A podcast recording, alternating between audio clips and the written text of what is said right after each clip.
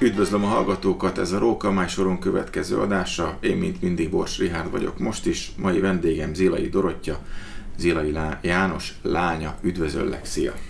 Szia, üdvözöllek és üdvözlöm a hallgatókat! Apropó, ami miatt most beszélgetünk, az én utánkereséseim, János könyve, amit ugye te dolgoztál föl, te írtad át, és ugye a mostani legutóbbi Fehován jelent meg. Így van. Ö, ez már a második kötet. Miként zajlott ez a munka? Milyen írások adják a kötet gerincét? Mesélj egy kicsikét az előkészületekről, illetve magáról a könyvről. Ez a könyv valóban most a 2023-as Fehován jelent meg. Az érdekessége ennek a kötetnek az, hogy a közös munka édesapámmal 2013-ban, 10 évvel korábban kezdődött el.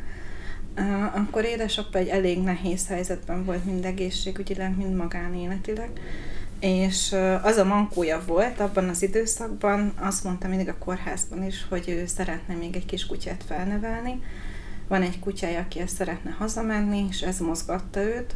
És akkor történt egy nagyon sajnálatos esemény, hogy az ő távollétében ezt a kutyát elütötték.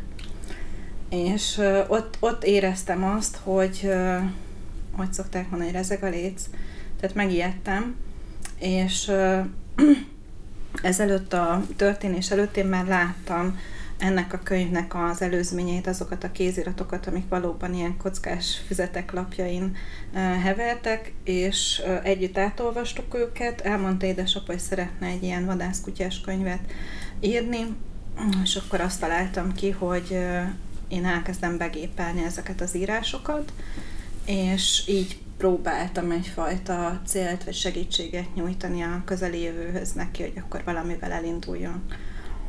És így indult ez a munka, ez 2013-14-re tehető nagyjából, én mindig begépeltem valamennyit ebből az anyagból, ez egy ilyen, egy ilyen 20-as nagyságrendű számbelileg ö, írás volt, vegyesen fejezetek, kutyás történetek, meg szakmai részek is a vérevezetésből, és ezt mindig elvittem neki egy kettőt, hármat, ő belejavított, visszaadta, és akkor így kezdtünk el együtt dolgozni tulajdonképpen ezen a könyvön. Ami nehézség volt a könyvvel kapcsolatban, az az illusztráció, és ebből úgy rököltem is a későbbiekre. Illetve volt egy ilyen elvárás, vagy vágy a vadásztársadalomtól, ismerősöktől, hogyha kijön majd egy könyv, akkor szerettek volna Gemencről hallgatni. És akkor mire elkészült nagyjából ennek a könyvnek a törzsanyaga, és ő előállt vele, hogy megjelentessük, akkor, akkor jöttek ilyen kérések, hogy de hát Gemencről mikor, és miért nem Gemenc lesz az első. Így aztán igazándiból ez a könyv egy picit bekerült a fiókba, és akkor megjelent 2016-ban az Én Gemencem című könyv, ami szintén egy közös munkaapával.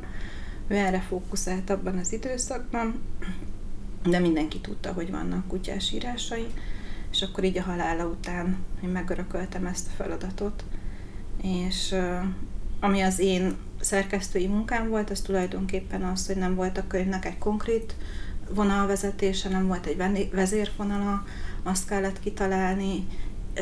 Voltak hiányérzeteim, hogy még szükség lenne anyaghoz, és a kéziratokból keresgélni, hogy mi az, ami ide használható. És aztán tulajdonképpen én így rákjárásba először képes anyagon gyűjtve, aztán az írásokat átnézve, a vezérfonalat megtalálva, szerkesztettem meg ezt a könyvet, segítséget persze. Nehéz volt a képanyagot összeszedni? Nehéz volt, mert pont például a karapancsai idők azok, tehát a Jakabbal kapcsolatos képek egy része baj lesz is, amíg vesztek el. A képanyagoknak a nagyja az régi diákból, dobozokba tárolt képekből, fotóalbumokból származik. Itt a Polszter Gabi meg a Vidadani segítettek visszareprózni a, a fotókat, és akkor közben még vadász vendégektől, ismerősöktől, barátoktól kértem képeket, és amikor megvolt a beszkennelt vagy visszareprózott képanyag, akkor kezdtem meg megnézni, hogy ez hol használható egy-egy történethez. Ugye a könyvben rengeteg kutyát is megismerhetünk, mesélj róluk egy kicsit. Hát számomra az egyik legfontosabb a lurkó. Ő volt édesapámnak a, az első kutyája, akivel elkezdte az utánkereséseket, de ő még nem egy vérebb volt, ő egy tacskókopó keverék volt. és a 2019-es egyik utolsó riportban hallhatjuk azt tőle újra meg újra, hogy egy isteni tehetség és talentum volt a Lurkó, és tulajdonképpen ő, nagyon sokat tanult a Lurkótól, azért volt az ő számára fontos, és én szerettem volna, hogyha vele indul a könyv, viszont érdekes, hogy nem volt meg az írás. Tehát amikor mi ugye a törzsanyagot együtt dolgozva összeraktuk, és volt egy kis tartalomjegyzék, abban még nem volt a lurkó. És akkor én elkezdtem ilyen riportokból innen-onnan összeszedegetni anyagot, hogy talán majd egy előszoba valahogy felvezetem, induljon vele a könyv. Na és ez az érdekesség, hogy ezt a könyvet mi tovább is együtt írtuk, mert egy teljesen más füzetben, teljesen random helyen, azt a füzetet megfordítva, hátulról keresgélve, hogy mi van még, ott az írások között megláttam azt a címet, hogy történetek Lurkóval. És akkor onnan tudtam, hogy, hogy tényleg mi együtt írjuk tovább ezt a könyvet. Úgyhogy az egyik legfontosabb a Lurko, aztán jön Vanta, ővel 1987-ben megnyerték az országos vérebb versenyt Hamuházán. Őre a gyerekkoromban emlékszem, mert egy nem csak munkakutya volt, hanem a család kutyája is volt. Ő Galgamácsáig kísért minket, és a Csúziréti könyöklő tölgy alatt lehet végső nyugalomra, egy nagyon szép helyen, ott jártam nemrég, és emlékeztem rá. Aztán jön Jakab, vele ugye édesapa nemzetközi vérebb verseny első helyezés nyert, gyönyörű szép tigris csíkos vérebe volt, aztán jön Bajlász, Béta, Putyin, volt több kutyája is, tehát mire én gimnazista és egyetemista lettem, ott volt a Dorka kutya, Fővadász című filmben látható, volt Gina, volt ö, ö, a Tembo, akit a könyvben is megemlítünk, de hozzájuk nekem már nem volt úgy kötődésem és akkor ugye Putyinnal, Putyinos képpel zárult tulajdonképpen a könyv, ő túlélte az édesapát, és a mai napig dolgozik, illetve a Merkel nevű kutyája is dolgozik mind a mai napig. Itt azért nem tudok elmenni Putyin és Merkel mellett, ha akarsz reagálsz rá, ha akarsz nem, de, de azért ez érdekes. Hát igen, tehát hogy, hogy apának a, a humorát ugye sokszor felemlegetjük, akik ismertük, és ez, ez megmutatkozott abban is, hogy a kutyáinak milyen hívó nevet adott. Ilyen volt ő, igen. Zila János ilyen neveket adott a kutyáinak. Melyik volt a kedvenc? Hát ezt a kérdést feltették már neki is mások, és szerintem pont, pont ezek a kutyák, akik uh, itt a könyvben ki vannak emelve, tehát uh, Jakab is, a Bajlesz is, um, Vanda is, és mindegyik kutya szerintem másért. Tehát más volt az utánkeresésekben is a típusa a kutyának, ez ugye történetekből kijön, hogy Jakabnak hihetetlen nagy lendülete, húzó ereje volt. Másért lehetett számára fontos a Vanna, aki az első komoly vérebe volt, aki egyébként egy ilyen végtelen szelíd kutyahölgy volt. Mindegyik szerintem így másért, és aki éppen volt, ő vele voltak egy olyan szoros tím, hogy maximális bizalommal volt, ugye ezt le is írta apa mindig a kutya felé, és, és hagyatkozott a kutyára, akár a keresésnél is, mert lehet, hogy jobban tudja, mint ő, hogy most mi fog itt történni, úgyhogy szerintem mindig, aki volt éppen, ő volt Az a legfontosabb. Igen ugye rengeteg kutyanév elhangzott, egyet muszáj kiemelni, és most nem a politika felé fordulok, baj lesz. Tehát azért ez nem egy tipikus kutyanév, tehát ne. tudsz erről valamit? Igazándiból így ö, konkrétabban nem tudok, hogy, hogy baj lesz, miért baj lesz lett. Volt nekünk mindenféle, tehát egy pacskár nevű kutyánk, meg bár, bármiféle nevet rá tudott akasztani a kutyáira. Hát ezt olyan viccesnek találta szerintem. Nem, nem Valószínűleg sokat rakon. Szeret, szerintem ő szeretett így meghökkenteni embereket, vagy így. Tehát azért egy, egy nagyobb társaságban, akár egy versenyen, akár egy vérembes e, e, eseményen hívni a kutyát, hogy baj lesz, baj lesz. Tehát, hogy, tehát nyilván itt a humor volt meg. Hát igen, mert azért egy... Bajság volt még a beceneve egyébként. A bajság, a Jakabnak a jaksi, tehát becézgette a kutyáit. A baj lesz el együtt őszültek meg, tehát együtt vonultak nyugdíjba, együtt őszült a szakáluk. Ugye édesapád első könyve nagy sikerrel robbant be Igen. a vadászirodalmi piacra. Milyen volt a fogadtatása a második könyvnek? Mind a két könyvnek szerintem nagyon jó volt a fogadtatása. Más a titkuk a, a, ezeknek a könyveknek. Az Inge Gemencem könyv az egy multidézés, egy ilyen időutazás vissza a rendszerváltás előtti időszakba. Általános jellemzése a gemenci kerületeknek, a rendszerváltás előtti régi vadászatoknak a felidézése, a régi kollégáknak a megemlítése, az olyan jellegzetes alakokat idéző fel, mint Parti Pista bácsi, Berek János bácsi, ugye nem olyan régiben hunyt el a Bangósonyi bácsi, Bányai János bácsi, vagy Böröcki Kornél, aki apnak az első főnöke volt, ezek vegyesen történetek magáról, a gemencről, a vadászatokról, a vadászvendégekről, ugye konkrétan egy-egy nevezetes, emlékezetes elejtésről, és szerintem ennek ez volt, ennek a könyvnek ez volt a sikere és a titka, hogy egy olyan korszakba lehet visszatekinteni, ami, ami már tényleg a múlt, egy picit talán titokzatos is ez a, az időszak, az akkori kormányvadászatokkal akár, másrészt nem volt, aki meséljen róla. Tehát, hogy nem volt, nem volt már nagyon más, aki írhatna erről az időszakról, és ennek a könyvnek szerintem ez volt a, a sikerének a kulcsa. És a másodiknak? A második könyvnek nagyon pozitív visszajelzéseket szoktam kapni, tehát ennek az egyik sikere szerintem abban rejlik, hogy, hogy a halála után meg tudott jelenni, és eljuthat az olvasókhoz, az, érdeklődés, az érdeklődőkhöz ez a néhány írás. Tehát ezt nagyon sokan várták. A, ennek a könyvnek szerintem a kulcsa az, vagy a sikerének a kulcsa az az, hogy hogyha, hogyha kezedbe veszed a könyvet, akkor, akkor egy kicsit olyan, mint hogyha vele beszélgethetnél. Tehát ez a, amikor édesapával le lehetett még ülni a tábortűz mellé, és fatuskókon egy-egy pohár borral ücsörögve körbevették a vadász vendégek, vagy a fiatal kollégák, és akkor azt mondták, hogy Jani bácsi mesélje el azt, amikor. És akkor Jani bácsi elmesélte, és akkor meséljem megint, és Jani bácsi elmesélte. Vagy ha valaki felhívta és tanácsot kért, akkor lehet, hogy nem konkrét tanácsot adott, hanem elmondta, hogy vele egyszer mi történt. És ez a könyv szerintem ennek a, ennek a lehetőségét hozza vissza.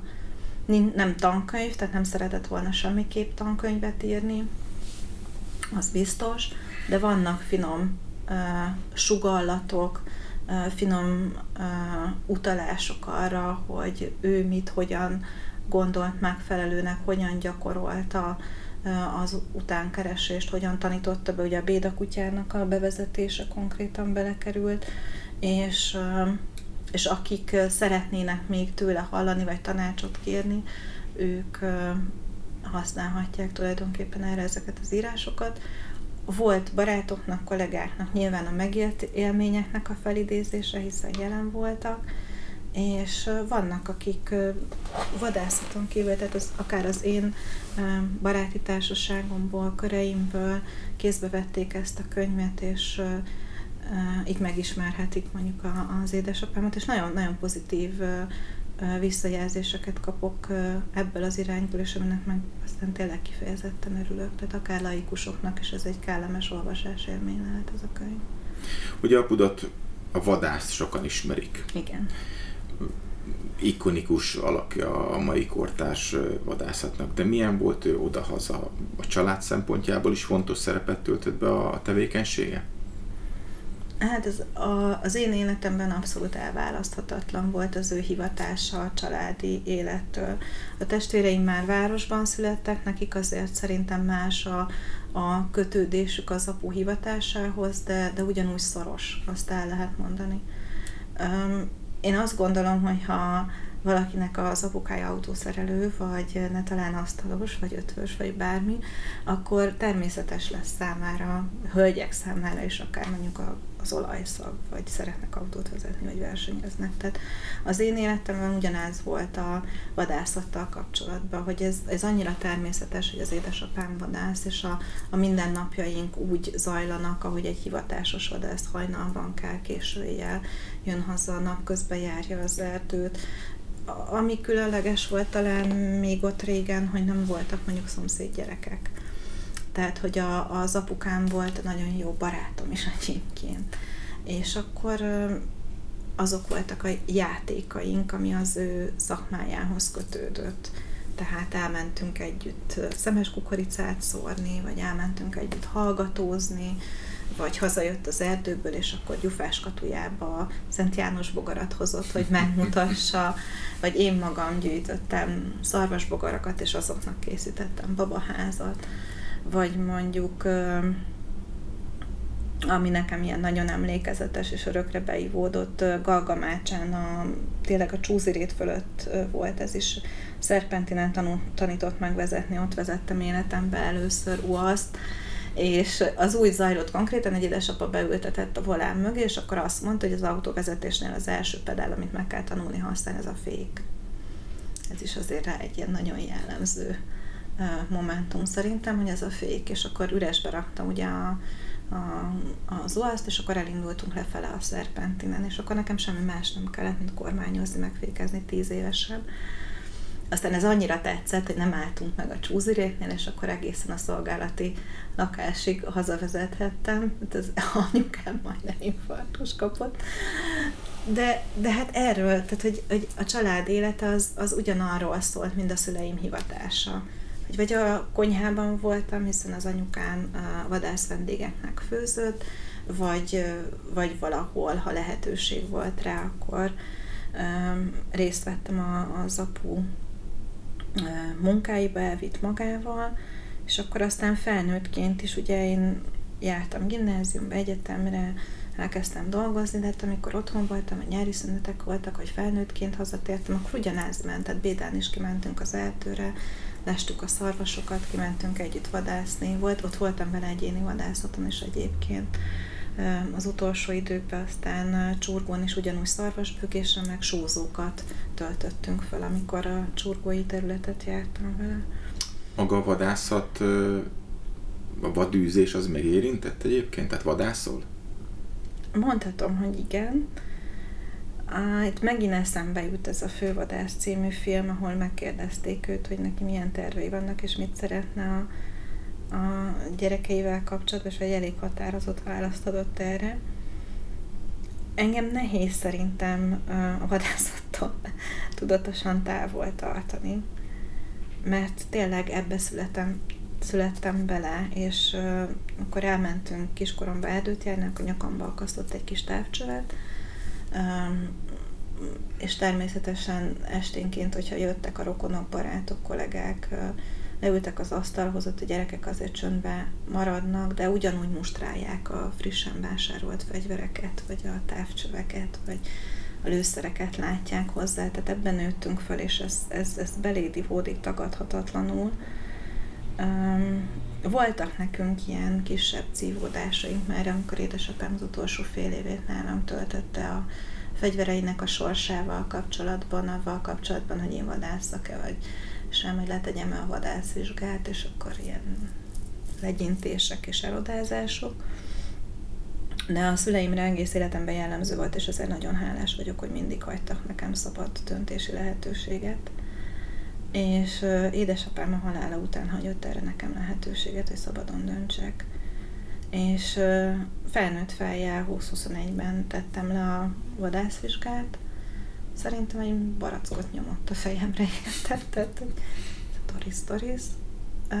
De az utolsó bejegyzett lőfegyvere az hozzám került, és amikor kézbe vettem, akkor, akkor tudtam, hogy ez egy üzenet és igen, igen, mondhatom, hogy vadászom, ami vonza a vadászatban, az még mindig továbbra is egyébként a menjünk ki hallgatózni, nézelődni.